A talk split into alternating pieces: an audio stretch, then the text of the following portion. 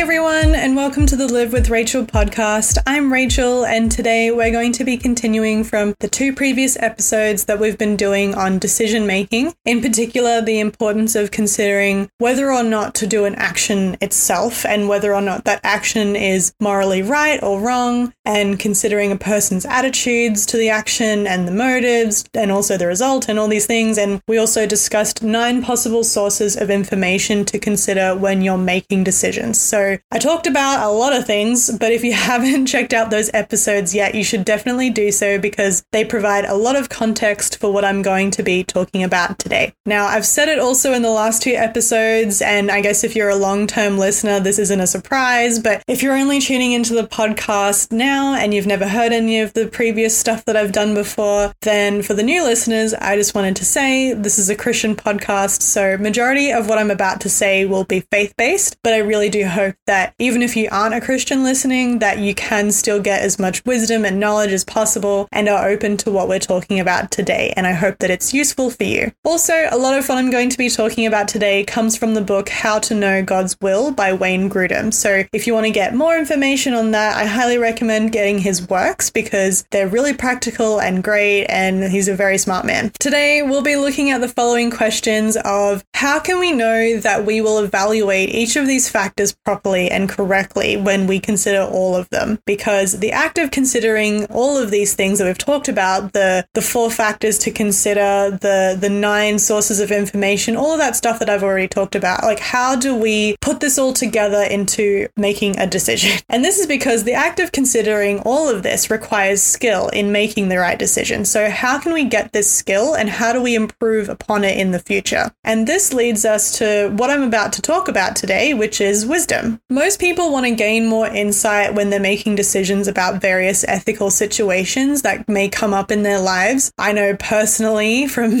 from my own experience, I've been caught up in situations where I've felt really really torn between two sides for literally months on end, but in biblical terms, the personal skill of making such right decisions falls under the category of wisdom. So a lot of people have various definitions and views as to what wisdom really is, but for the purposes of today, wisdom is usually defined as the ability to discern or judge what is true, right, or lasting. And in the Christian context, it is also defined as the skill of understanding and applying the Bible rightly to each situation. Wisdom is also different to knowledge. Knowledge is usually information gained through experience, reasoning, or acquaintance. It can exist without wisdom, but not the other way around. So, for example, knowledge is knowing when to use chili powder, but wisdom is knowing not to put it in your breakfast smoothie. Since wisdom is a skill, this means that you can grow it with time and practice. Gaining mature wisdom is a process that increases over many, many years of godly living, and mature Christians are those who know how to discern between things properly because they're constantly practicing to distinguish good from evil and right from wrong. The Bible also says a lot about wisdom. There's actually a whole book on wisdom,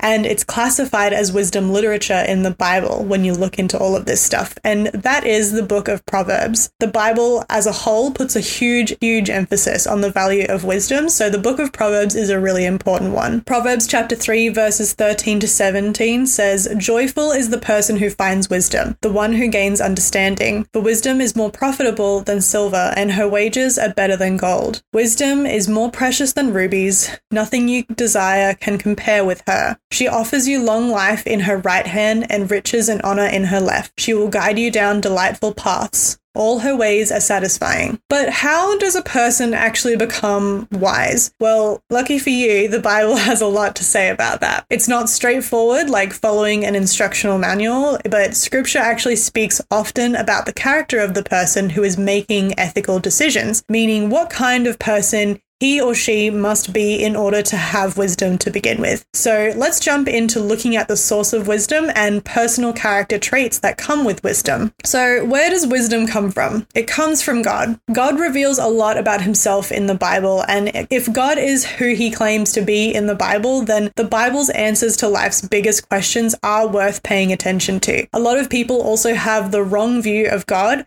and this ultimately results in people not trusting him as they should. However, I can tell you that one of the attributes of God that we can actually rely on is the fact that he is infinitely wise, even when we don't agree. God knows all the implications of his actual and potential actions, bringing about no unintended consequences. So, if we're to get true wisdom, we need to get it from God Himself, and we do that by walking in a personal relationship with Him. James chapter 1 verse 5 says, "If you need wisdom, ask our generous God, and He will give it to you. He will not rebuke you for asking." So, when we pray to God and ask Him for discernment and wisdom, the Bible says right there, He will enable us to apply the Bible rightly to each situation and to see into the heart of each situation also, which now leads me to my next point. Wisdom also comes from the Bible. God's word. If God is the source of all true wisdom, then it shouldn't be surprising that God often uses the words of the Bible as the means by which he gives wisdom to us. When you read the Bible properly and study it properly, you will find the wisdom in it is very different from the wisdom of the world. 1 Corinthians chapter 2 verses 6 to 7 says, "We do use wisdom when speaking to people who are mature in their faith." But it isn't the wisdom of this world or of its rulers, who will soon disappear. We speak of God's hidden and mysterious wisdom that God decided to use for our glory long before the world began. So, moving on to number three wisdom comes with a fear of God. So, for the person who doesn't believe, an unbeliever, the non Christians, the fear of God is the fear of judgment of God and being eternally separated from Him after we die. However, for the Christian, the person who believes, the fear of God is something very, very different. It's more of a reverence, a respect or admiration or appreciation of God. And I feel like those other words kind of make it seem weaker than what it is, but I really hope hope that you understand what I mean. It's this motivating factor for us to humbly surrender our lives to God. And it's not because we're scared of Him or anything, it's just we're no longer scared of the eternal separation from God because we know that Jesus has saved us from that. Psalm 111, verse 10 says, Wisdom begins with respect for the Lord. Those who obey His orders have good understanding. He should be praised forever. If we establish in our minds at the beginning of a journey or mission for wisdom that we deeply want to avoid disobedience, disobeying God and displeasing Him, then we will be much more eager to learn His directions for our lives and to walk in obedience to those good commands. Those who have no fear of God tend to do a lot of different sins, and obviously they don't care about what they're doing, they don't care about God or what the Bible says or what Jesus did, but Paul even talks about it in Romans chapter 3, verses 10 to 18. It says, No one is acceptable to God, not one of them understands or even searches for God. They have all turned away and are worthless. There isn't one person who does right. Their words are like an open pit, and their tongues are only good for telling lies. Each word is as deadly as the fangs of a snake, and they say nothing but bitter curses. These people quickly become violent. Wherever they go, they leave ruin and destruction. They do not know how to live in peace. They don't even fear God. Ultimately, though, if more people did fear the Lord in the right way, more people would have more wisdom that would result in holiness and purity, and more and more of God's blessing for our daily lives. Which brings me to point number four, which is wisdom comes with faith. I quoted James chapter 1, verse 5 earlier, but I want to read directly after that, which is verses 6 to 8, and it says this But when you ask him, be sure that your faith is in God alone. Do not waver, for a person with divided loyalty is as unsettled as a wave of the sea that is blown and tossed by the wind. Such people should not expect to receive anything from the Lord. Their loyalty is divided between God and the world, and they are unstable in everything everything they do. So, where it says to be sure that your faith in God alone, what that means is to ask with a settled trust or confidence that God will grant the wisdom that you have asked for. When we ask for something that God has approved or promised in His word, like wisdom, we don't have to keep sitting and wondering if it's good and pleasing to Him because He's already said so. Moving on to point number five is the wisdom that comes with knowledge. Like I said earlier, knowledge can exist without wisdom, but not the other way around. A wise person will not only have the skill of applying the Bible rightly to each situation, but will also have the knowledge about the Bible and about the situation. That might be including yourself or other people who are also in the situation. But more information about a situation is often needed before we can make a wise decision. Also, knowledge of the situation also must include knowledge about ourselves because we are also a part of the situation. Also, knowledge of the situation also must include knowledge about ourselves because because we're a part of the situation. Moving on to point number six wisdom comes with obedience to God. In the Bible, the evil and the wicked person is not wise, for everything they say is crooked and deceitful, and they refuse to act wisely or good, according to Psalm 36, verse 3. But by contrast, people who are obedient to God are those who gain wisdom and exercise it in their actions daily. And as they practice this, the more likely they are to be more discerning. Psalm chapter 37, verse 30